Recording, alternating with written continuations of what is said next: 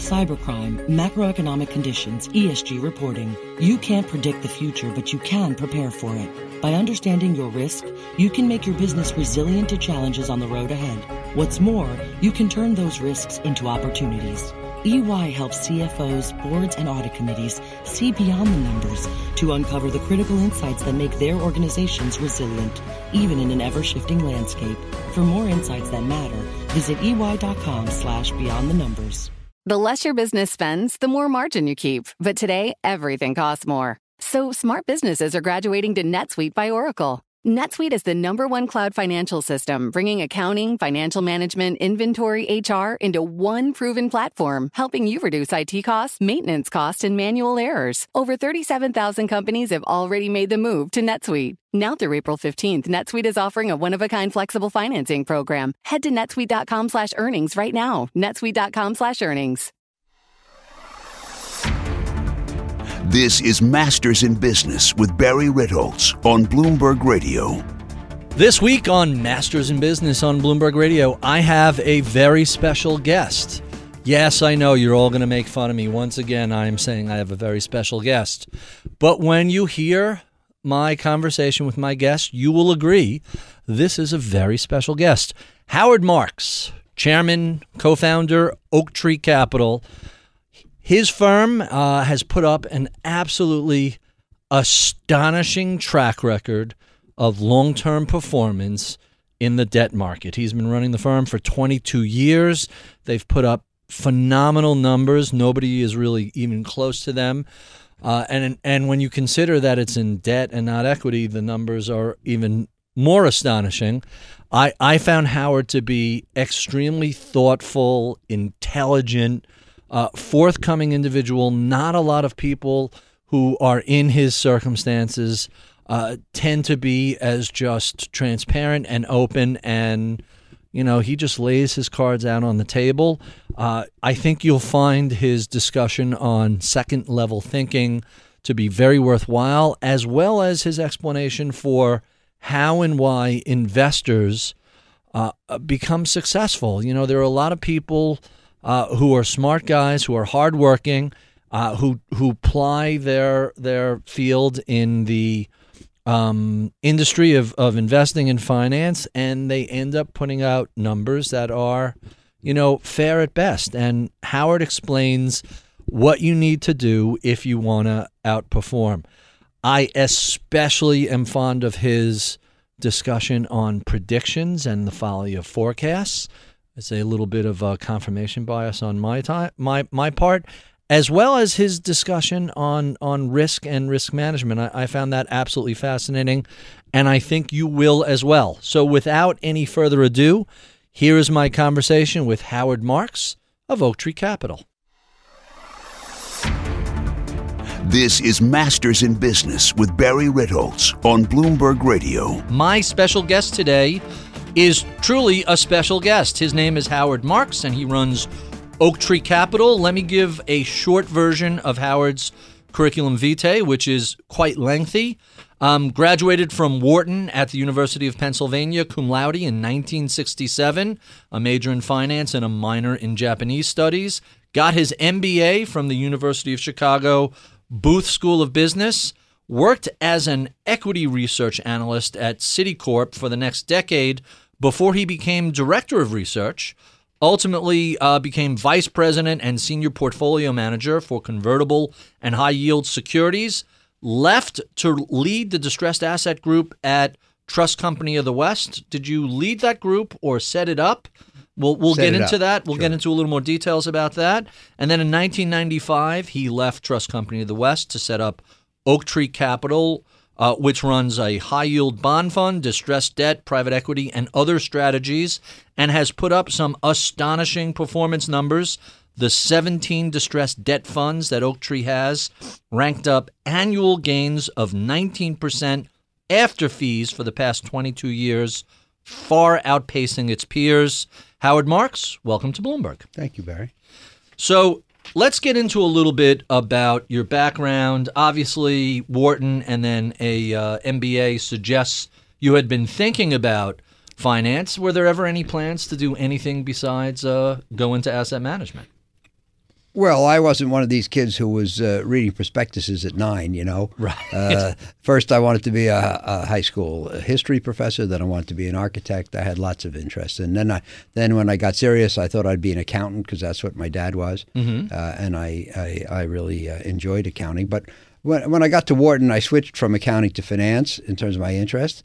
Uh, when I got out of Chicago, I still didn't know what I wanted to do. Mm-hmm. I knew it would be in finance, but I applied for six different jobs in six different fields mm-hmm. of finance. Oh, that's quite interesting. What other fields were you looking at? Uh, accounting, corporate finance, investment banking, consulting. Um, great variety. Well, well, you seem to have found your calling. To I say, got, uh, I got lucky. To say, and, and by the way, that's something that just about every guest I've had has said. Never hurts to get lucky, and no. uh, being smart doesn't hurt either. A good combination between the two of them. So you began your career, I found this fascinating. You began your career as an equity analyst, and yet when you moved to the Trust Company of the West, you started covering fixed income. How did that transition take place? Well, it's not that interesting a story, but but uh, but uh, you know, uh, at a bank you progress uh, hierarchically. Mm-hmm. So I moved from being a junior analyst to a senior analyst to a unit head to director of research, as you described. The bank didn't do well in that period because we were nifty 50 investors, the 50 sure. biggest, fastest growing, best companies in America. Um, and if you bought them in 68 and you sold them in 73, uh, in the best companies in America, you lost 80, 90% of your money. Wow. Uh, and so that, that didn't work out well. Uh, I was part of that um, regime and um, a new guy came in to be chief investment officer, and and he wanted his own director of research, and he said, "I'd like you to start a convertible bond fund." Just like that. Just like that. And uh, so I did. That was August the first of '78, and then I got a call later that month uh, from an, from my boss, and he said, uh, "You know, the, there's some guy in California named Milken or something." and uh, he deals in high yield bonds. Can you figure out what that means? Because a client has just asked for a high yield bond portfolio you know, that was part of my luck. Uh, that was the beginning of the high yield bond industry. That was uh, 37 years ago. Mm-hmm. And, um, uh, you know, almost everything that's been interesting in finance in the last 37 years has gone through uh, the high yield bond market. So it's front row seat on history. And, uh, you know, part of the luck is to get there early. And I did. And I, and I also get the sense that you very much enjoy having that front seat on history in history yes. and, and being able to to be more than a spectator, but an active participant. Right, an active participant, and and and, uh, and uh, somebody who tries to figure out uh, what's going on, not just cope with what's going on, but actually understand it fundamentally, and and as you know, communicate about it. I, I believe you have described that as second degree thinking. Uh, second level. Second level thinking. Second level thinking. Yes, that's right. Uh, you know the the real success in investing goes to people who who achieve a superior understanding of the things that are going on, why they're going on, and what they mean. Mm-hmm. In other words, not just understand what the crowd knows, right. but a whole level sure. beyond that. Well, if you if you think the same as everybody else, you'll behave the same. Mm-hmm. And if you behave the same as everybody else, you can't expect to outperform. Right. Uh, you'll get you'll get average results. But in investing, um, success consists of having above average results. So you have to get away from the crowd and you have to achieve a higher level of thinking. You know, for example, very simple. Uh, people say it's a great company, you should buy the stock. Second level thinker says it's a great company, but it's not as great as everybody thinks. You should sell the stock. Mm-hmm. Uh, so it's kind of uh, it's kind of uh, reflexive or counterintuitive. Mm-hmm. Doug Doug Kass, we were discussing, right. a, a, mutual friend, calls that variant perception. Right. Looking at things a little differently than everybody else does right. to find the opportunity. That's right. So so speaking of opportunity, you end up at Trust Company of the West and you created the high yield bond fund there, a convertible securities fund, and is this was this the world's first distressed bond fund? I think it was the first uh, distressed debt fund from a mainstream financial institution.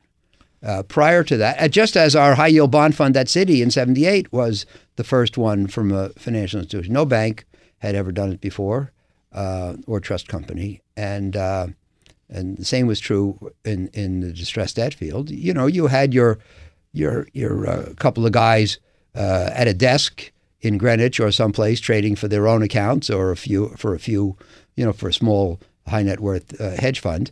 But uh, nobody had ever done it on the institutional scale. You're listening to Masters in Business on Bloomberg Radio. My special guest today is Howard Marks. He is the founder and chairman of Oaktree Capital. And we were discussing previously, you had set up what turned out to be the largest distressed debt fund right in the midst of the, the financial collapse in 07 08. What was that like? What sort of pushback did you get from investors? Well, we started to raise uh, capital on the first day of 7 Mm-hmm. and things had been going very well in the world. Um, and what happens, of course, is that when things go well, uh, standards decline. People require less creditworthiness. They they do riskier deals. They take more risk because what the hell? They figure the more risk you take, the more money you make. Uh, we were alarmed at that trend, and so we went out to raise a fund on the first day of 07. We said we'd like to raise three billion. Now we had started off in in '88 um, with a 96 million dollar fund. We had grown past the billion dollar mark around 95, and here we are in 07. We said we'd like to have three billion. Um, and uh, within a month, people had offered us eight. And we said we can't take eight. There's nothing to do with eight, but we'll take three and a half, and we'll close that fund, and we'll start investing the three and a half billion. And uh, but we asked people to give us the remainder of their commitments for a standby fund, that uh, the money that we could have in reserve because we thought there was an opportunity coming, and if it came, we'd like to have more money. I think I think that was a little bit of an understatement. Well- that opportunity uh, Yeah. Came along. It certainly did later on. It did. So anyway, we had the first closing on, in March of 07 and the last closing in March of 08. And by the time we finished clo- raising money was 10.9 billion, as you know. And that was our fund 7B, we called it. And uh, we we told people that we wouldn't raise the uh, invest the money until there was something good to do with it, and we wouldn't charge any fees until we invested the money. Um, so we waited uh, from the March 07 until June of 08 to start investing. And in June of 08, we started to invest gradually. And the fund was 12% called the day Lehman went under, uh, September 15th of uh, 08. And then we really got busy, and it was 70% called at on December 31st. How long did it take to get fully invested at that point? Well, the last uh, we never invested the last money. It's Oh, an really? interesting story. Yes, because Do we tell. well we thought that in a real meltdown that cash would be king. Mm-hmm. We would be involved in bankruptcy restructurings, and in order to really capitalize on them, you know, in a world where nobody has any money, there's a great premium on having some cash. Sure. And we thought that having some cash in reserve could give us real power at the bargaining table. So we, we said we're going to leave the last 10% of the fund, which was a billion one, uninvested. So we never did invest that. And those restructurings, for the most part, never materialized. The world turned around much faster than we would have thought. That's quite fascinating. And I mentioned in in the introduction that you have about 17 distressed funds all told, different series, I think that's right. and, and the performance numbers on those funds and and uh, we rarely tout performance. We don't like to get into the details too much, but I have to mention these numbers because they're just astonishing. After fees, over the past 22 years, your funds have averaged 19% annually. That that's just extraordinary. Well, my colleagues are exceptional. Mm-hmm. Um, You're just a bystander, just an innocent bystander. well, the the day to day, the the person who really, uh, you know, I I help uh, set the scene and make the big tactical decisions, but the person who actually runs that fund from day to day is Bruce Karsh. Mm-hmm. Uh, he's been my partner since '87. one of the co-founders right, of Oaktree right, as he- well. right, and uh, and uh, he's just he's just an exceptional strategist. You know, Mm-hmm. a competitor. Uh, you know, chess player, what what have you, and he just figures out how to game these things. Uh, we we've always had a great uh, stable of financial analysts that work with us, and so you know the key is to do a better job than others of figuring out what the what uh, the company that rises from the ashes of bankruptcy is going to be worth Mm-hmm. and how to get a how to get a piece of that cheaply and uh, and they've been able to do that successfully over the years. I- very- I- now, I, I agree with you, Barry, that short term that performance numbers we shouldn't dwell on them too much, and I love your reciting hours, uh, but but I would be remiss if I didn't mention the fact that that is an unlevered return. In other words, we don't borrow any money to amp up the results. That's just the result of our investments. making it even even more extraordinary. So so the secret to your success is a combination of an outstanding team, a, a excellent assessment of what's going on, figuring out the valuation of what things are worth, and and how do you avoid uh, what's been uh, Dick Thaler called the Thaler called the winner's curse, the bidding too much to actually win and finding yourself with something that you ultimately paid too much for. I think that the secret to solving all problems st- uh, starts with awareness of that problem. So if you understand that that uh, that winning an auction is not necessarily uh, a, a, boon, uh, then you you can develop discipline. Uh, and uh, you know, uh, when we started Oaktree, we wrote out the uh, the investment philosophy. There are six tenets to it. It's on the website if anybody wants to look. We've never changed a word in over 20 years. And the first tenet says that the that the, our, the the most important part of our job is risk control. So I'm proud of the performance numbers that you reported, but I'm prouder that I believe they have been achieved with the risks under control. Uh, I believe that the first job of the money manager is not to make a lot of money, and it's not to beat the market, and it's not to be in the top quartile. The first job is to control risk. And everybody at Oaktree believes that, follows that. And uh, I believe that we uh, always have had an, a, an effective emphasis on controlling the risk. So now, when you describe controlling risk, I, I want to put a little meat on those bones. Are you referring to potential returns relative to the risk you're taking? Are you talking about loss of capital? What exactly is risk to someone running other people's money? Well, to me, you know, the the academics define investment risk as volatility. Uh, I do not agree. To me, the the risk that matters is the risk uh, of of permanent loss. Now, there are lots of kinds of risks, and uh, I put out a memo in which I think I, I described 23 or 24 different kinds of risk. But the one that really matters is the risk of permanent loss. And we believe that we can mitigate that risk by picking in the right industries where the values are lasting rather than ephemeral, by buying debt which is at the top in terms of priority rather than at the bottom, by doing rigorous financial analysis. Uh, you know, really, uh, safety comes from paying less than things are worth and building in a margin of safety. Uh, so only if you fully understand what things are worth can you buy for less.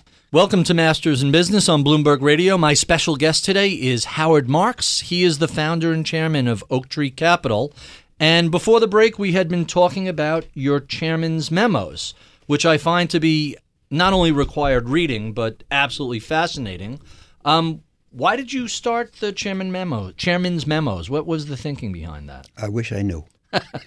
you know, I started 25 years ago. Mm-hmm. I, I certainly can't remember back that long.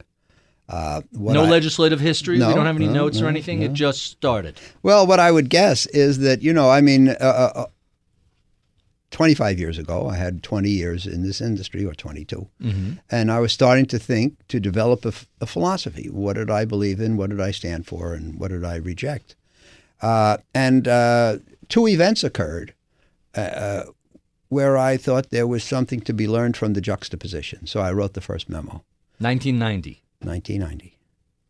Uh, I had I had uh, dinner with the uh, chief investment officer of a large pension fund, and he explained to me that in his 14 years on the job, his fund had never been above the 27th percentile or below the 47th percentile. It was solidly in the second quartile uh, of pension funds, and as a result, for the 14 years overall, he was in the fourth percentile. So, in other words, by not having any huge blowout years, which often follows those huge top 10 years, right. He managed to just gradually rise to the top. Yeah, he never had a top ten year. He was he was solidly just just a bit above average, uh, and in the peculiar math of investing, that made him one of the best in the world. That's amazing. And then I came back to New York and I and I read about uh, the president of an investment management firm, which was having a particularly bad year that year. And he said, well, you know, he says, yes, it's unfortunate, but the truth is, if you want to be in the top 5% of money managers, you have to be willing to be in the bottom 5%. And I said to myself, I am absolutely unwilling to be in the bottom 5%. I don't care if I'm in the top 5% in any given years. Obviously, my previous discussion had shown that it's not essential, Mm-hmm. uh, but I sure didn't want to be in the bottom five. So th- that was that was a good look at two different ways to think, and it was clear to me which one had the appeal. So consistency, second quartile over long periods of time, puts you in that top 5% or better And no blowups. and no blowups. Yep. So you start these in 1990. Yes. This is pre-internet. Are you faxing these? Are you how, how are these going out? I'm I'm I'm writing them up uh, and uh, you know stuffing envelopes mm-hmm. and, and and putting them out on paper and and uh, putting stamps on them and uh, and and throwing them down the drain.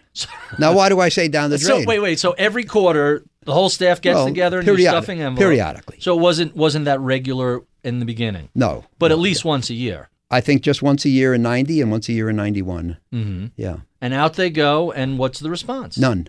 Zero. Crickets. Zero response. That's why I say throwing them down the drain. Mm-hmm. If, if, if for all I knew, they were being held up by the post office. A- And this was going to investors in your fund? Yes.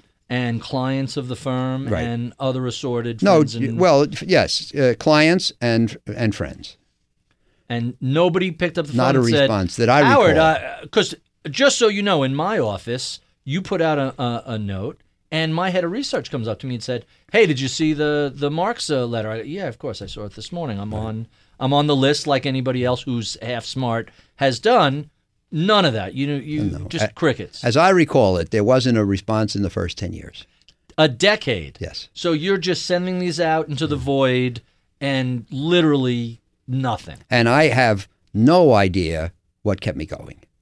Uh, you know, with that lack of of uh, of reward, No feedback. none, Nothing. none. But it had to be a the process itself had to be somewhat of a reward in and Yeah. of itself. Had to enjoy it. Yes. You you clearly are a gifted writer. You like putting words on paper. There had to be something. Yes. Although I would tell you it has to be a little Right. funny, not here. So when did you first start to see It's kind of some- like if you were on the radio and you spoke and nobody spoke back. Right, By the way, nobody is. I know. You should know that we're not broadcasting this. This is just for my own private collection. Right, good. Um, so, so what finally generates a response? When do you finally hear that?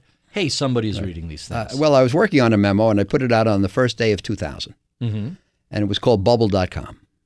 And basically, what it said is that there's so much buzz and hype around technology that I think it's overdone, and I think it's going to cause a problem for the people who are following it uh, blindly. And uh, that memo had two virtues it was right, and it was right soon. Uh, being right is not enough because if it takes you two, three, four years to be right, everybody's forgotten you by the time the events uh, comply with your uh, forecast. In, but in it- trading, right plus early equals wrong. right. Uh, but uh, you know, uh, the, the the tech stocks collapsed sometime around the second quarter of 2000, and and uh, as I think I wrote in the introduction to my book, after 10 years, I became an overnight success. Th- There you go. You're listening to Masters in Business on Bloomberg Radio. My special guest today is Howard Marks. He is the founder and chairman of Oaktree Capital. We were talking about Wall Street's obsession with forecasts. Let, let me give you a, a quote of yours, and I'm, I'm paraphrasing slightly. Uh, when it comes to investing, we are concerned with actually one thing dealing with the future. Yet it's clearly impossible to know anything about the future. You can't predict, you can only prepare. So the first question is why is the financial industry so in love with forecasts? And the second question is what can an investor do about it? Well, if I was competing for a piece of business and I walked into your living room and uh, I said, you know, look, Barry, I really have no idea what's going to happen in the markets, in the economies, or in rates in in the coming year. And the next guy comes in, he says, I'll tell, I know exactly what's going to happen. You know, that guy will get the business uh, 90 uh, odd percent of the time. Mm-hmm. No, the truth is he'll give you the business because because because he doesn't know any better than I do. But you know, nobody likes uh, total ambiguity, um, and uh, yet. You know, Mark Twain said, "It's not what you don't know that gets you into trouble; it's what you know for certain that just ain't true." I think it's much uh, more valid and much more prudent to uh, admit when you don't know something than to act as if you do. to, to say the least. I, I'm I'm fond of looking at current situations and going back a year to say, hey, how many people last summer Mm-hmm. Right. were saying, by the way, oil's going to get cut in half? That's right. Nobody said anything like that. Nobody said in advance Russia's invading the Ukraine. People had idea there were issues with with Greece. I don't think a lot of people were saying, "Hey, get ready for a full-on bear market in China after the the market doubles the first 6 months of this year." That's right. So so no doubt that that's a um that's a process. I here's another quote of yours that I really enjoy. We can make excellent investment decisions on the basis of present observations with no need to make guesses about the future.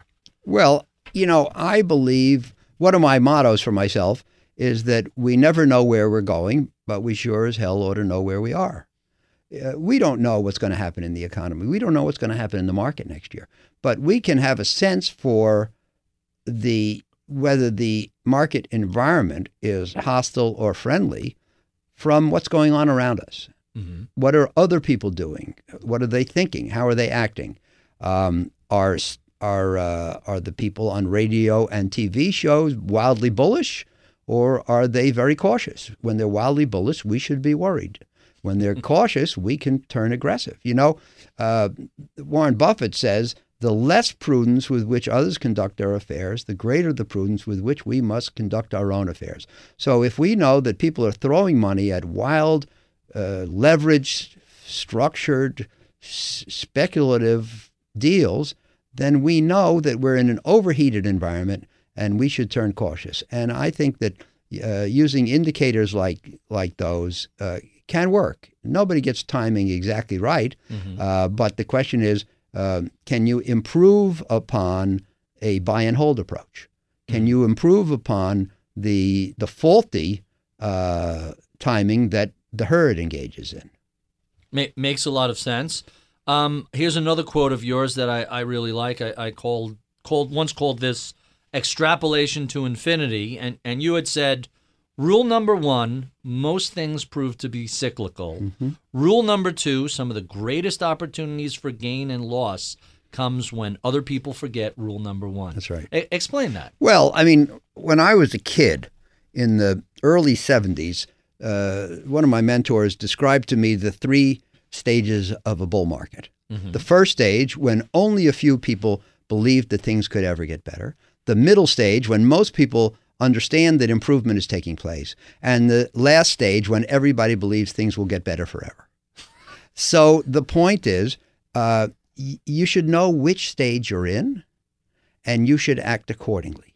And if you, if it's hard to get in in the first stage, but desirable, but dangerous to get in or stay in in the latter stage. And the question is, can you figure that out? And I believe you can. Which leads us to a question. Here we are in, in mid 2015. What stage of the bull market are we in? Um, well, first of all, it depends on which market you're talking about. You most people talk about the stock market. I think in terms of the credit market or the debt market. So let's But- let's talk about both debt Okay. and, and equity. Okay. Uh, well, first of all, let me say that the U.S. economy is doing okay. Uh, it we have a gradual, unsteady, halting, unimpressive, but intact recovery, and no reason to think that's going to stop anytime soon. So, what we call in the business the fundamentals uh, are, are relatively intact in this country. I don't even want to go abroad yet. Okay. Uh, then we have to look at investor psychology, uh, and then we have to look at valuations. Psychology is a little bit on the positive side. I don't think too many people are very excited about the future. Too- I don't think too many people are excited about buying today, Um and yet they are buying. Why? I call them handcuffed volunteers. Uh, people can't keep money in cash. They can't keep money in the bank. They can't keep it in money market funds because they get a return of zero. Uh, they can't buy treasuries that yield one or two. So they go out on the risk curve and they buy things that historically maybe they haven't bought because they're so unsatisfied with returns of zero, one, or two. So this So- is the there is no alternative Right, form of investing. Right. And and and so in that context, people look for what they call good relative buys. Well, this is I like this because it's not as bad as that. Uh, you know, do you really want to buy something for your investment portfolio because it's not as bad as something else? No. Uh, you know, we'd like to buy great buys, and then we have to look at price. And the answer is on price, there's very little out there today which is a great buy. Uh, you know, the goal of the value investor, our goal at Oaktree, the the goal of Bruce Karsh's distressed debt funds, which you described, is to buy things for less than they're worth. There's very little that you can buy today for less than it's worth. Is that true on the debt side as well as the equity side? I think it very much is. So we're we're fully valued on on equity. We're fairly valued on debt. So where do you look to find value? Well, that's the answer is there's nothing easy today. Uh, I would I, I describe you asked where are we in the cycle. I, I say that most assets are on what I call the high side affair. High side of fair. Yeah, and, and, and in other words, there's nothing which is uh, Uh, which you, which you can buy at or below fair value. Mm-hmm. Most things are above fair value. Some are at the high part of the fair range, and some are uh, at the beginning part of the expensive range. But there are no pronounced bargains. Mm-hmm. Um, what do you do in that environment? Well, it's tough. You can go defensive, but if the economy is going to hold together for another few years, uh, you know, a high degree of defense today and putting money in cash at a return of zero is not going to be very satisfactory. So the answer is you put money to work, but you do it carefully. Selectively, carefully. Yes, I, I, for for the last four years, I think it's four years now, almost to the day, Barry. The mantra at Oaktree has been move forward, but with caution. I believe that that the outlook is not so bad, and prices are not so high that you can't be invested. If, but on the other hand, the outlook is not so good, and prices are not so low that you should be doing it with any aggressiveness. Mm-hmm. I think you must. The, the real key question, uh, other, be, before you get to the granular question of exactly which stocks to buy, or which bonds to buy, and which companies, the key question at any given point in time is should your portfolio be aggressive or defensive? What balance do you strike? If you get that wrong, you're not going to su- succeed, no matter if you're a good stock picker. And if you get it right, uh, you will succeed, even if you're a bad stock picker. So the point is, should be aggressive or defensive today. And I would, I think personally that you should favor defense, not exclusively defense, but I think you should favor defense. So you're a little more balanced in in your perspective in terms of both aggressiveness and well, defensiveness. but I'm, but still, I'm favoring defense. I'm You're not favoring- balanced. I'm not 50-50. okay. Uh, So you're leaning a little more yes. defensive Yes. than, than you Yes. typically will. You you mentioned in passing psychology. Here's another quote of yours I want to throw out related to that. The the biggest investing errors come not from factors that are informational or analytical, but from those that are psychological. Just about every investor has access to the exact same information these days. That's right. Describe this if you would. Well, another way I put it is that the, the, the key disciplines for investment success, uh, well, certainly they include accounting and finance, but but they also include psychiatry. So you have to understand your psyche, and you have to understand the psyche of those around you, and what what is going on in the marketplace. And uh, and uh, I believe today uh, that people are coerced into buying risky securities uh, because they don't like the return prospects on safe securities, and that this has pushed up prices in the risky asset classes and permitted um, uh, less sound deals to get done. And if those things are true, that that may, that's the source of my caution today. So psychology not frothy, but valuation fairly fully valued. So you're somewhat invested, somewhat balanced, a little bit on the defensive side. We're we're fully invested, mm-hmm. but cau- but in cautious holdings. So, if you'd like to hear more of my conversation with Howard Marks, please check out our podcast extras. You can find them on Apple iTunes, SoundCloud, and Bloomberg. I mentioned Howard's chairman's memos. Those are all available at bloombergview.com. Be sure and follow me on Twitter at Ritholtz and check out my daily column on bloombergview.com. I'm Barry Ritholtz. You're listening to Masters in Business on Bloomberg Radio. Welcome to the podcast portion of the show. Um, I'm sitting here with Howard Marks. He is the founder and chairman of Oaktree Capital. Howard, thank you so much for uh, for doing this. I really appreciate it. Well, I just want to show my kids that I'm an early adapter. Here you are. You're you're not only on radio but on Twitter and on Periscope. Um, your kids will be your kids will be impressed with that. So previously, you and I had a, a similar conversation at the Seattle CFA. Was that uh, beginning of this year? That's right. That was um, that was kind of fascinating because I'd only passed through Seattle. I previously I had never stayed as long as I did that week in Seattle, and that is a boom town, isn't it? It's a boom town. It's a very nice place to live. Real, really is delightful. The weather is delightful. We ended up going to Bainbridge Island, which is about as nice a place as uh, this half of the planet has to has to offer. Let's um let's plow through some questions uh, that we had, some stuff that I didn't get to during the radio portion, and then we'll get into some of my my favorite questions. So we did not get to discuss uh, the fact. I bet a lot of people don't know that when you were at Trust Company of the West, you supervised some kid named Jeffrey Gundlach. There was a guy named Jeffrey Gundlach, and and uh, uh, I don't know if the supervise is the right term, uh, but I assisted him Okay. in my last year there. All right, and then ultimately, he uh, he left Trust Company of the West and called you and said, "Hey, it's not.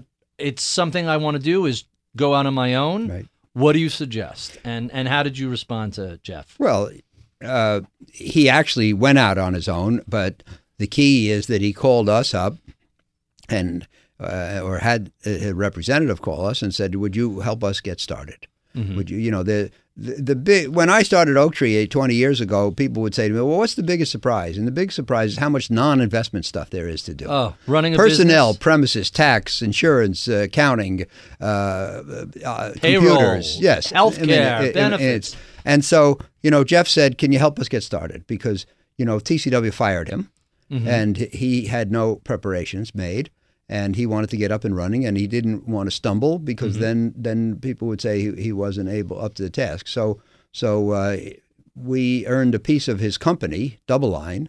Uh-huh. Uh, by putting him in business uh, organizationally, I'm going to assume that was a pretty good investment. it was a good investment. And and then and then and then we bought a, a further piece because we wanted to get up to twenty percent. On the accounting rules, if you have twenty percent, we can include uh, our share of their profits. Mm-hmm. Uh, it's called equity accounting, and so we wanted to be at twenty, and uh, and we are twenty percent happy twenty percent owners of DoubleLine. It turns out Jeff was the first show we had done here, and at the time, I think he was coming up on 60 or 70 billion in AUM in an incredibly fast time. I think they just celebrated their fifth anniversary. Is that right? I think that's not right. too long ago. Yeah, yeah. So that's really a, a, fascinating. You know, you've mentioned very often cash is king and opportunities come along. Yeah. That has to be one of those great examples of being there at the right place at the right time with cash ready to to do what you want to do.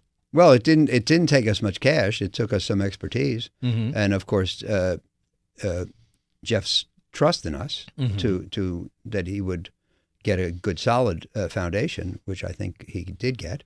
Um, and it constitutes getting lucky, Barry. You know, That's uh, right. As you and I were saying before, uh, it helps to be smart, uh, but uh, being smart is not enough. Right. You you also have to catch a break. Lot, lots of smart guys, but smart plus preparation plus luck. Right. That that that's certainly a uh, secret. Speaking about preparation and, and not getting lucky, we never mentioned uh, earlier, but I, it was on my list of things to talk about. You took a small piece, if I'm reading this correctly, of Oaktree and did an IPO with that. Yes, uh, that's in right. 2012. Yeah. How much of the company um, was listed? It was a relatively small percentage, if memory serves. Yes, I think it was. Uh, I think it was about twenty percent. hmm Yeah. And we've heard for the past 10 years how arduous going public is and all the headaches involving. What motivated you to say, all right, let's fight through that and, and become a public company? we had always given ownership of the firm to the employees Mm-hmm. uh, from the very beginning. You know, we started off, there were five of us who owned 100%, Right. At the end of uh, that first year, 95, we brought in 13 more people into the ownership. And we've always had about 20, 25% of the employees owning uh, owning equity, the ones who could who could really determine the future of the company. And we thought they would want to have a way to number one know the value of their stake, and number two monetize it. Right. Uh, and you know we use it as a compensation tool. And if you're giving people equity, but they say, "I how do I know what it's worth, and how do I know I'll be able to get, able to get out?" Then it it doesn't have much power as a compensation tool. So we thought that that that would be desirable. And then for further generational transition, um, a- as my generation um, moves on, one of these days, I'd like to have a way to monetize that value and uh, part of it, and turn the rest of it over to the other employees. So I think that public ownership played a key role in that. But by the way, you mentioned making sure that uh, uh, employees had a way to participate. That's a theme I've heard from so many people who've passed through here. Listen, the, these are the people who helped build the Hmm. Right. firm. We want to make sure they're fully compensated and and have a stake in the future success of the company. It, it's amazing how consistently that concept comes up time time and time again. Well, it Um, might have something to do with the way you choose your guests. Uh, okay, so you're saying this is not a uh, this is a sample set error. This is Right. not a uh, a, a, a full on random. I, I think you may be onto something with that.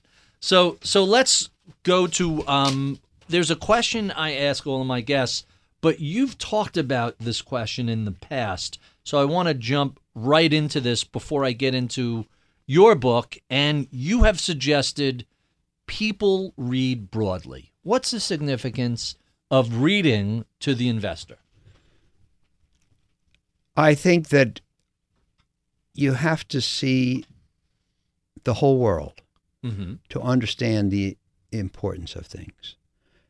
You have to understand other countries, Mm-hmm. other political systems, other monetary systems, be they in place today or in history.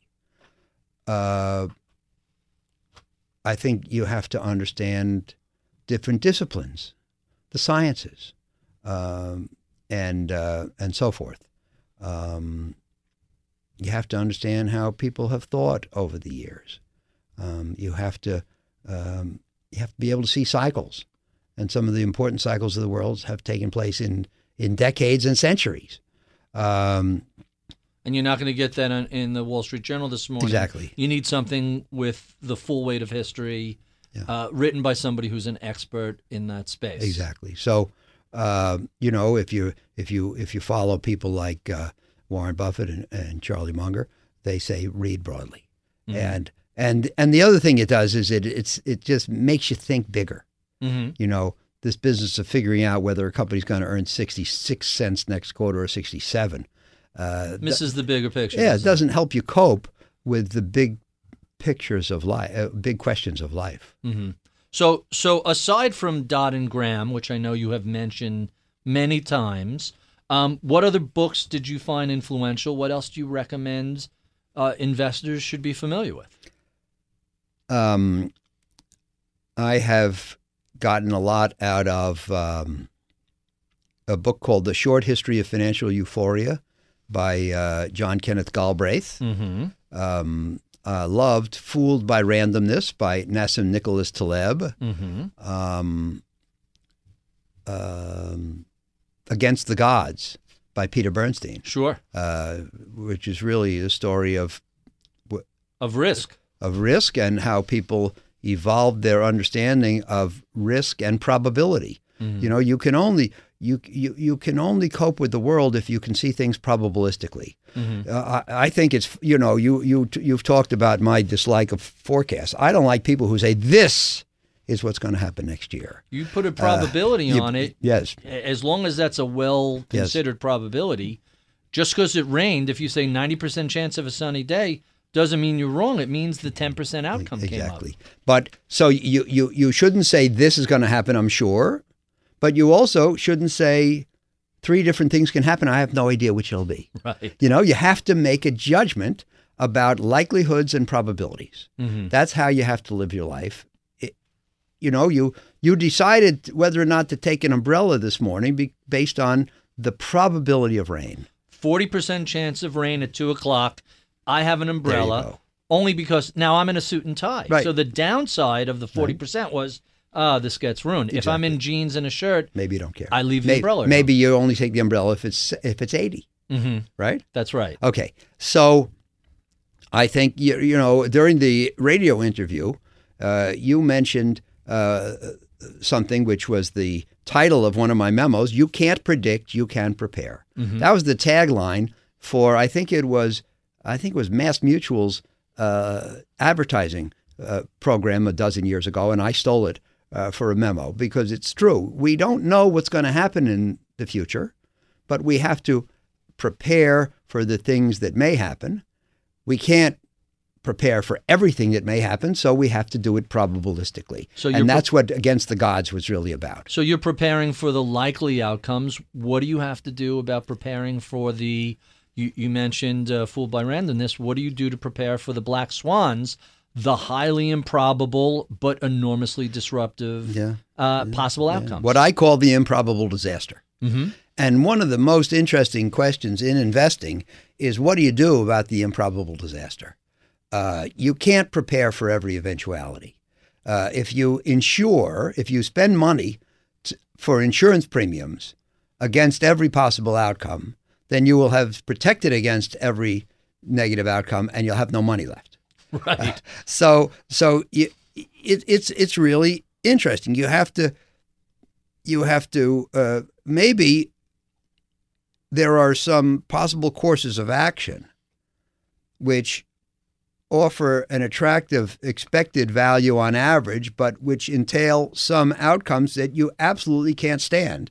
Maybe you just avoid that. Uh, you know, I always say that I'm not interested in being a skydiver who was successful 95% of the time. right. Uh, Even 99% of the time Right. doesn't So work. I don't skydive. um, but then you you say, in some cases, that's a risk I can live with. Mhm. That's I either don't think it's going to happen, or if it does happen, I don't think the consequences uh, will be uh, so unbearable. And then you take those consequences. We faced that back in 08. We had the big $11 billion fund you were talking about. Right. And uh, The distressed asset uh, funds. That's right. And we're investing in the aftermath of the Lehman meltdown when everybody thought the world was going to end. Right. That was that was an improbable disaster. hmm We concluded that we would invest nevertheless. So, so you mentioned um, a short history of financial euphoria. You mentioned Fooled by Randomness. What other books really come to mind? You know, I have on my night table Charlie Munger's um, Poor Charlie's Almanack. Yes, yeah. Which is which is this Right. this thick. Right. And I'm saving it for the winter because the weather has been Peter Kaufman did a great job Mm-hmm. on the almanac, and, and and he he conveys a lot of wisdom. Uh, I think I think that's a really good idea. Um, I know you had mentioned uh, other things of Buffett. You put out your letters, Buffett's annual letters, or something else that you have mentioned Yeah. you really enjoy they're, reading. They're, they're great. Um, they're really great. Um, there's a book out called The Warren Buffett Way Uh huh. for people who are interested. Carol Loomis is that? No, who, uh, no, Carol, uh, uh, no. Uh, I think it was Bob Hagstrom Okay. uh, who wrote, uh, and and uh, th- I think we're on the fourth edition of the Warren Buffett Way now. And uh, and Bob asked me to write the the introduction Oh, really? to the book. And so I, I did an interest, what I thought was an interesting thing. I said, "What is it?" What, my theme was, "What makes Buffett Buffett," hmm uh, and that's what the introduction is about. Have you ever gone to any of the uh, Buffett annual uh, events? I did go to one. Uh, what was that like? Well, it's it's a uh, it's a cultural phenomenon. uh, you the know, uh, it's uh, the scale is great, the atmosphere is great. Everybody, it- it's a it's a it's a, you know it's a it's a, a hall full of happy people of good feeling. Uh, you know the uh, the adulation of uh, of Warren and Charlie is is something to behold. I can imagine. Yeah. Lots of people. They've made lots of people very, very let's call it comfortable. That's right. Over the decades, and and right. that would that sort of response wouldn't surprise me. You know, one of the things I found fascinating in your background is you minored in Japanese studies. That's right. Did did that ever come in handy with anything?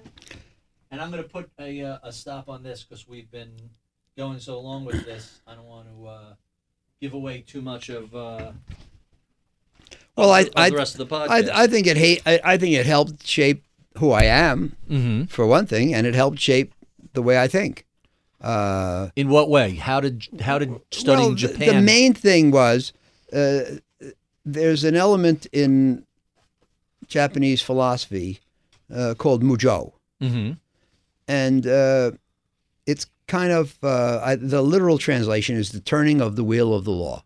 The The turning of, the, wheel, of the law. uh huh. A- And in other words, uh, nothing ever stays the same.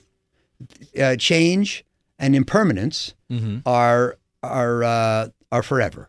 hmm And uh, uh, I think that it's very good to understand uh, that that uh, things don't go on forever as they are. That there will be change, and to prepare for and adapt to it. So I never heard the term mujo, but it certainly reminds me Yeah. of uh, Heraclitus. The only constant is uh, change. It's, Yes, it's it's right. a similar philosophy. Um, so earlier you also mentioned one of your mentors had advised you about the three phases of a bull Mm-hmm. market. Who who were your early mentors? Oh, just the people I worked with Mm-hmm. at, at Citi, uh, the people I met in the investment business back in back in the uh, early '70s. Uh, as I recall, you know, it's a long time to remember, Barry, but Mm-hmm. we have to. I think we used to have a group called the Third Thursday Group, The third Thursday. Uh, which met for lunch on the third Thursday Uh-huh. uh, of of every month.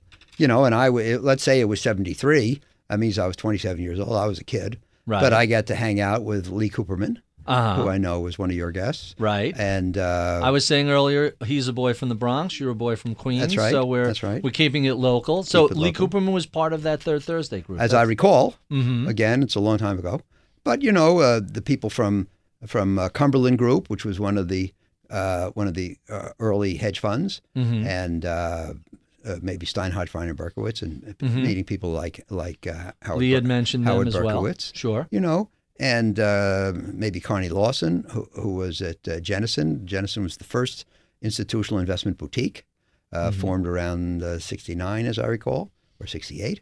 And uh, you know, I didn't have a, I didn't have a uh, anybody whose knee I sat on. I didn't have any one person uh, that that. Uh, but I just, I was lucky to hang around with a bunch of s- smart people, and uh, pick up snippets here and there. You you strike me as a very astute observer of both human nature and other investors, and I suspect you were you were picking little bits and pieces off Right. of, of all those guys. Maybe a magpie.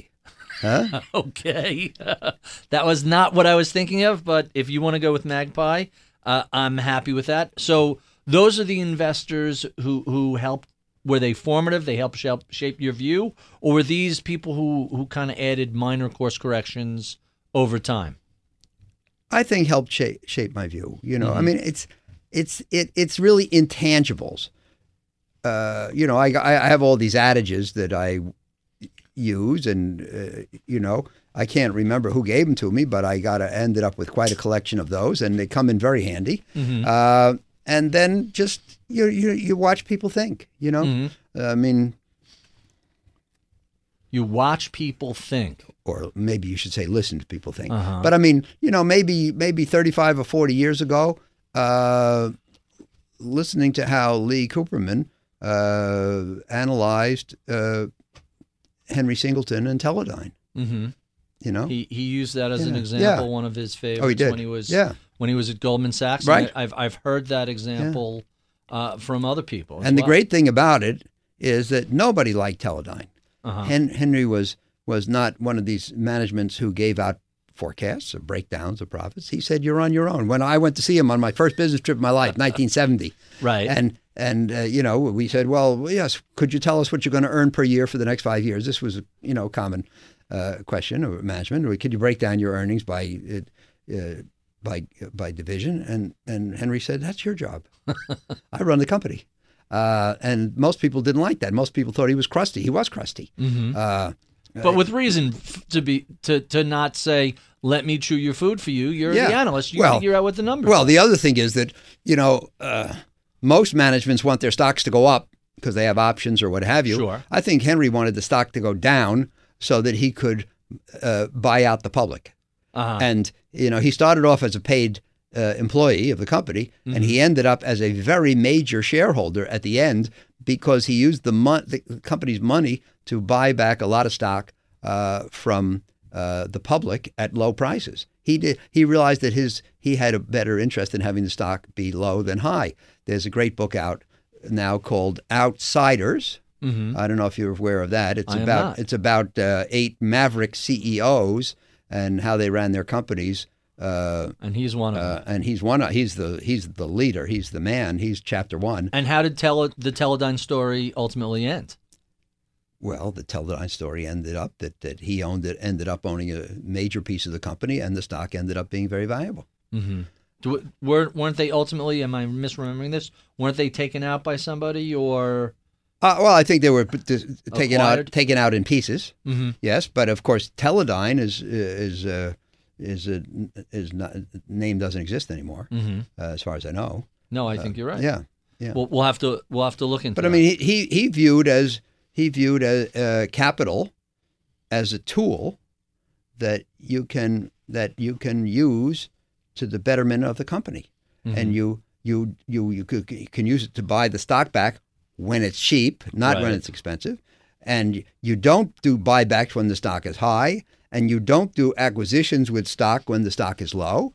So and then and these people in the in the people who follow uh, outsiders and follow this movement, i it, they're called capital allocators, Mhm. and um, and this is a, a very good way to manage a company, I think. We've we've seen so much in terms of stock buybacks the past few years, after a huge run up in the markets. Um, what's your thoughts on on share buybacks lately? Because history tells us that management has a tendency to overpay for their own stock, and, and when stocks are cheap, they have a, a tendency to be a little timid Right. and not want to look stupid when every hey conserve your cash, as opposed to saying my stock is cheap, I'm buying it here. Well, probably just like uh, Mother Ritholtz, my mother said, buy low, sell high. Sure. And why would you do the opposite? It's easier to do the opposite. Well, That's, it's easier to do it's the opposite. It's comfortable. It's Yes, emotionally, yes. you know, it takes a lot of. I don't have to tell you. Yeah. Guys who are out buying the stock when when you were raising the distressed fund, uh, did you get feedback from clients your or from potential investors? Hey, listen, I know you've got a great track record, but you're crazy. The world is coming to an end. Like, did you get pushback? No, the, well, the no, the, the the the main the main pushback we got. Remember, we started to raise the fund in 07. Right. and uh, and uh, the main pushback we got in the beginning of 07 was there's not going to be any distress. there is no. the world is too good. Uh, you know, everything's going smoothly, and it's going to go smoothly forever. and that was a year after housing had already begun to roll over. Yes, but nobody took notice, right? In, in I think good it was. subprime, subprime more well, subprime mortgages began to soften in uh, the first or second quarter of 6 Mm-hmm. and but they did, people didn't generalize it to the rest of the world, No extrapolation. and nobody said, "Well, just a minute, there." People applied terribly weak standards in extending subprime mortgages. Maybe they extended, we uh, maybe they applied weak standards every place. So what does that mean? If if there's weak mortgages everywhere, that's a negative, not a positive. Sure, of course. But also, it implies to me, it implied that the system had been faulty Mhm. uh, because people had been making uh, uh, bad decisions and they, and they weren't making them in just one place. I mean, Oaktree turned very cautious in oh, uh, four, five, six. Mhm. Why? On, on debt. Well, on everything we do. Mhm. Uh, it, but it, but most of what we do is debt. But we turned very cautious. Why? Because we saw what we thought were ridiculously unsafe deals being issued. Right. And you know, I would walk into Bruce's office, my partner Sheldon, my partner Larry, and uh, Richard, and we would say, "Look at this piece of junk. Can you believe this got issued? There's something wrong if a deal like this can get issued." And so again, understanding what's going on around us, if we're in an environment in which faulty deals can readily be issued, there's something wrong with the environment. What What's amazing is how long it takes from the recognition of, hey, this is a lot of junk, Yes. Till the rest of the world figures it out. It, it literally takes years. Well, you know, somebody, that famous somebody, I can't remember who it was, uh, once said, uh, "It takes a lot longer for things to happen than you think it could, but then they happen much faster than you think they will." You know, Makes perfect sense. it- it- yes, you- you're right. Things uh, t- things don't get through to investors uh, other than very slowly. But then when everybody has that aha moment and says, uh, you know, we're in trouble, then the collapse comes quite fast. Th- think back to the famous irrational exuberance speech Yeah. in '96. That's right. You still had four more years of, right. of market upside before a fa- pretty fast and furious collapse there there too. I wonder if that that three to four year number is is because you said in 04 you started to become cautious. Uh, it's a it's a sample set of two, Yeah. but that that run of four years after looking back after the fact seems to be kind of an interesting coincidence. It's a small sample. But but but you're right. I mean, look, when Alan Greenspan said, I I I I, I believe I detect signs of exa- irrational exuberance, the Dow was at six thousand Right. and it exceeded ten. Mhm. Right? Uh, if I have my numbers right. No, that's about right. Yeah. So, uh, you know, and the peop- the point is that anybody who listened to Greenspan in it in uh, 6000 got out of the market uh, by 09, people ruled him an idiot. Right. Uh, and uh, by the way, everybody had Buffett written off I at recall the that. beginning of 2000 because they said he's past his sell by date. Right. You know, he's missed This- the tech bubble. Uh, what's wrong with him? This this value Yeah, investing right, is right. you know that's old school. That's not going to work right. anymore. Well, the greatest quote, you know, comes from uh, Galbraith's uh, short history of financial euphoria, and he says the he talks about the uh, the the shortcomings of the markets. He says one is the is the uh, uh, l- limited span of memory, hmm uh, and he says that anybody who remembers the old uh, bad events and cautions against the recurrence is dismissed as past their prime hmm uh, and uh, an old, basically an old fogey. That's my term, not his.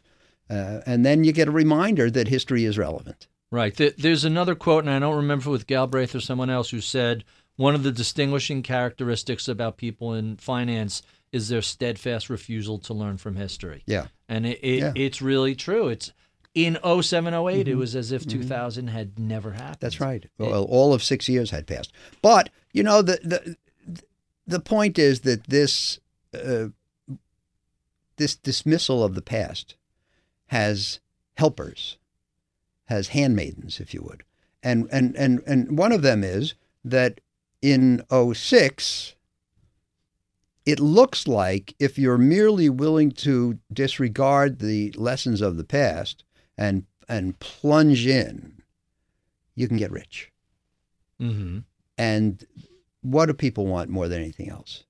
You know, I always imagine, uh, you know, those mo- movies about Las Vegas, and and the, the, you got the angel on one shoulder saying, "Don't do it; it's not the right thing," and the devil sitting on the other shoulder saying, "You know, do it; it'll be fun." Well, the devil always wins, right? Or else you wouldn't have a movie.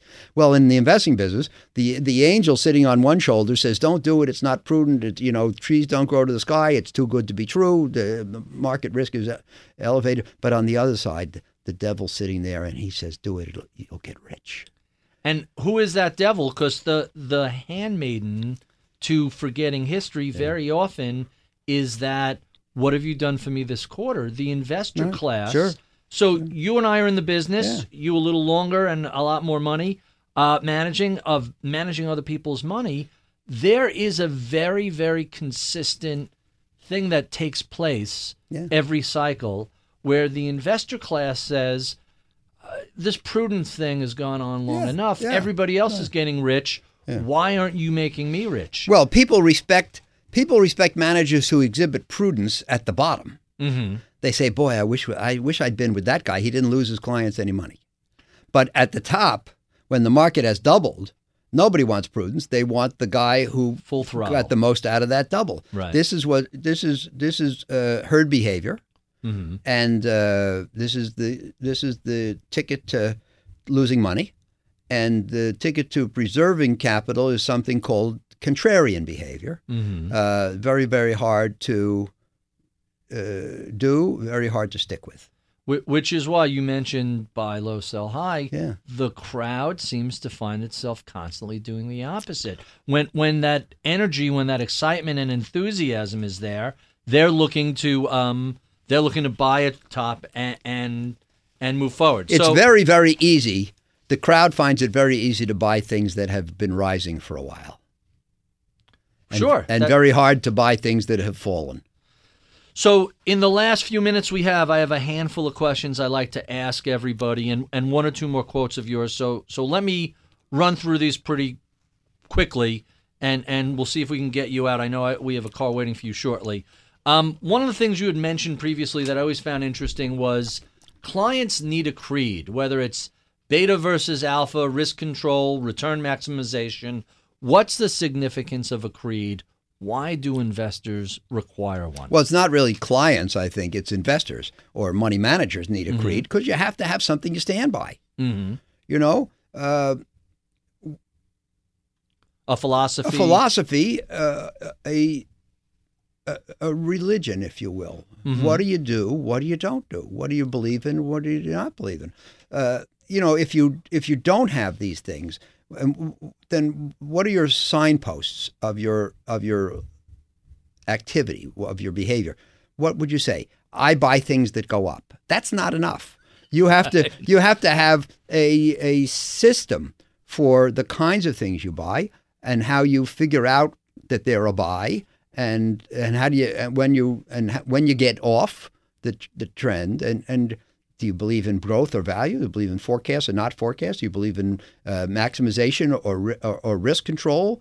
Uh, there are many many things that you should have to make a decision about, um, and and uh, I believe you can only you know the people that I know who are great investors all have they can state what it is they do.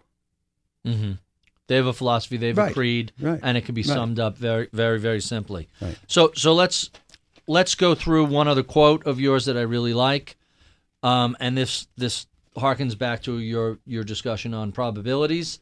The future does not exist; it is only a range of po- Mm. of possibilities.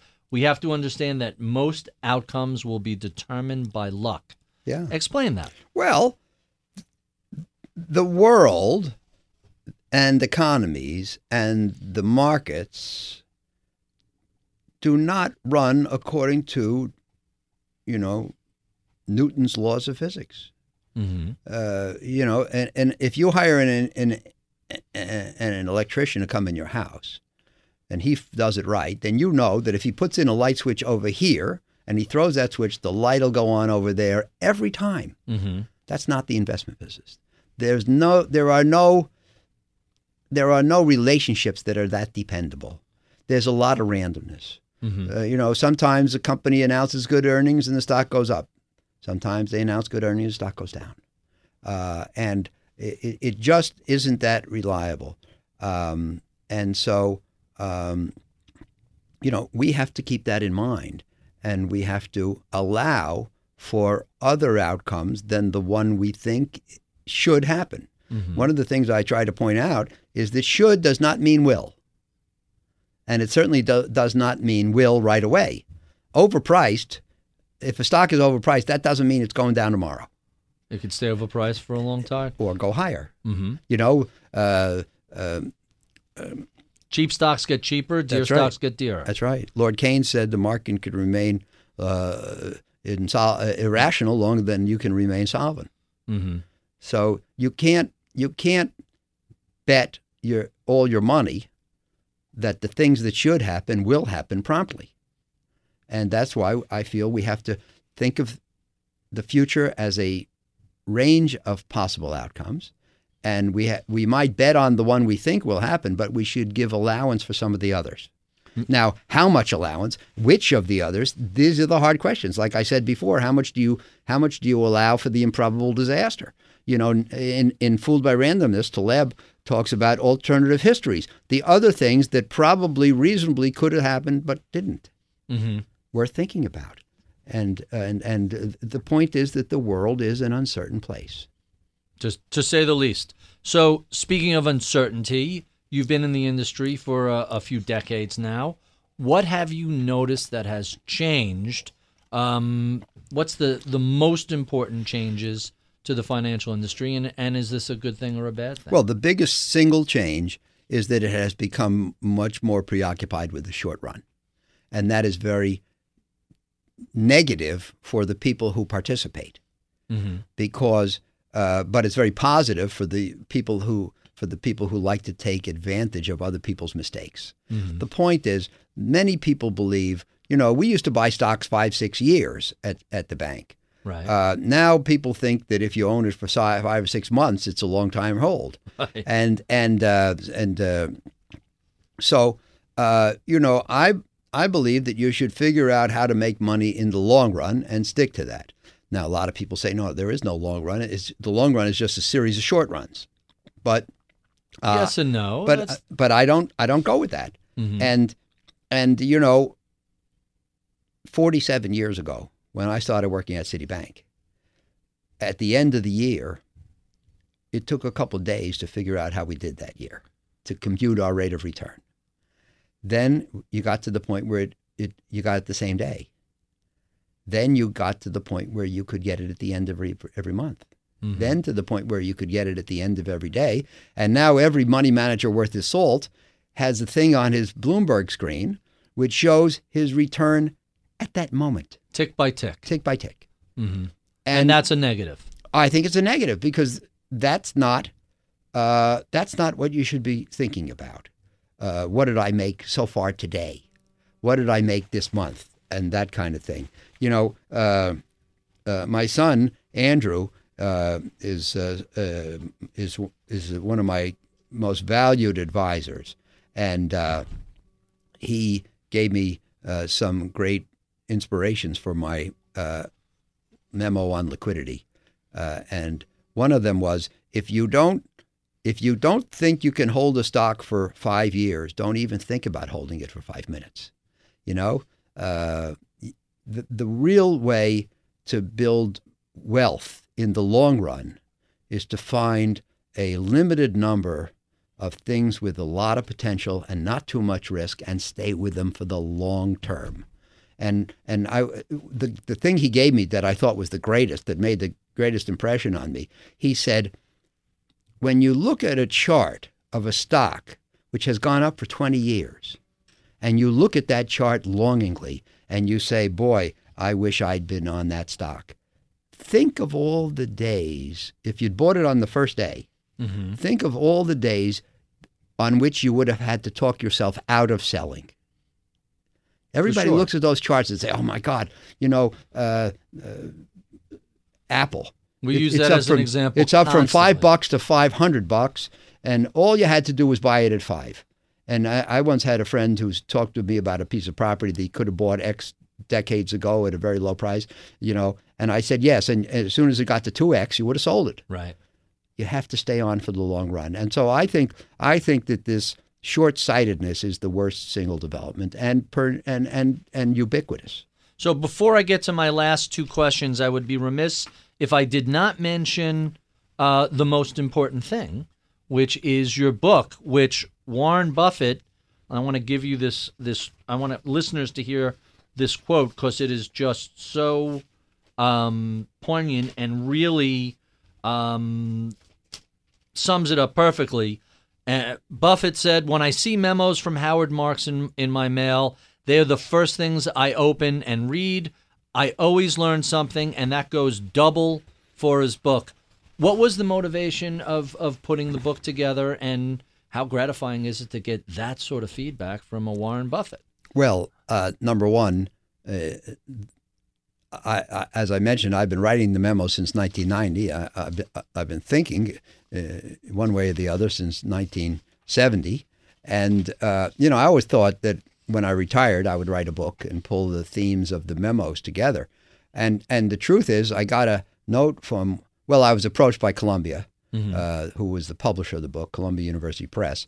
And they asked me to write a book. And then I got a, an email from Warren, and, and he said, uh, if you write a book, I'll give you a, a paragraph for the jacket. There you go. So that was enough. uh, and so, and you know, Warren has been a great inspiration to me, um, and uh, and a, and uh, you know, you just learn so much through associating with him, and and uh, the opportunity to to uh, do something that he suggested was something too good to pass up. to to say the least. And and now I know we're we're tight on time. Let me give you my last two questions I ask all of my guests. First, what sort of advice would you give to somebody just graduating college and and starting out in the financial business? Christopher Morley, the English writer, said, "There's only one success: to live your life your way." Mm-hmm. So, you know, uh, I think that investing is very interesting uh, discipline and obviously can be lucrative, um, but it's not for everybody. And you should figure out if it's for you. The last thing you should do is go into a career because everybody else is doing it, Mm-hmm. or because it's hot, or because people say you can make a lot of money. Uh, you know, you have to spend your life in your career, and you're not going to get another one. Uh, so why waste it on something that's not for you? Uh, you know, it's been great for me, and it it it, it is simpatico with my with who I am, but it's not for everybody.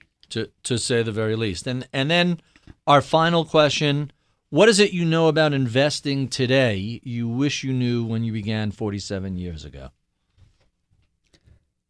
Um, And I love that you stop and really contemplate these questions before uh, jumping into them. Well, I, I think that the, the the whole aspect of number one contrarian behavior, and number two, uh, uh, understanding what's going on around you and basing your activities uh, in response to that behavior. Uh, I think these are the keys. You know, when you're a kid, you come out and you start thinking that if you can just find a stock whose earnings are going to rise fast, that's the key to success. Uh, and then as you do it longer, you learn that there's so much more to it. So it's it's situational awareness first, Right. and then knowing where and when to be a contrarian. Exactly. Um, is that Howard? Thank you so much for being so generous with your time and and s- staying with us um, the full, geez, almost ninety minutes. Uh, people want to find your memos. It's at oaktreecapital.com. You have the full history of memos yeah, that I think are there. they're almost all there. Some of them were the ones that were originally written on papyrus are not Right. are not No available. anymore. is right. posted on but the site. they're almost And the there. book? and the book. You know, uh, they're. There's, Give us the full title. Well, it's called it's called the the well the first book was called the most important thing uncommon sense for the thoughtful investor Mm-hmm. that came out in 2011 Columbia University Press and then a year or two later they brought out something called the most important thing illuminated which Mm-hmm. has uh, an additional chapter and commentary from myself and a number of uh, prominent investors and it's annotated along throughout the throughout the book. Yeah. So you say something and other people explain Right. uh, explain what you mean. Uh, Howard, thank you so much for this. You, you've been listening to Masters in Business on Bloomberg Radio. I want to thank Mike Batnick, my head of research, Matt, my engineer, and Charlie Vollmer, uh, my producer. If you've enjoyed this conversation, look up an inch or down an inch on iTunes, and you could see any of our prior 49 um, Masters in Business. You are our 50th, and, and thank you so much for your time. pleasure You're listening to Masters in Business with Barry Ritholtz on Bloomberg Radio. Do you love Elon Musk? Do you hate Elon Musk? Do you have no idea what to think about Elon Musk? Then we have just the show for you. He's become even more larger than life. Buying Twitter doesn't get us closer to Mars. they are like really close to the edge of like everything falling apart. Like, oh, Elon, I volunteer. Put a chip in my brain. Each week on this podcast, we'll break down, analyze, and debate the most important stories on Musk and his empire. It's all one big universe. You just work for Elon Inc. From Bloomberg Business Week, this is Elon Inc. Listen wherever you get your podcasts.